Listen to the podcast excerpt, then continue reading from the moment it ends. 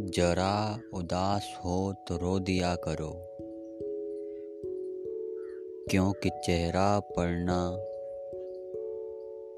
भूल गए हैं लोग।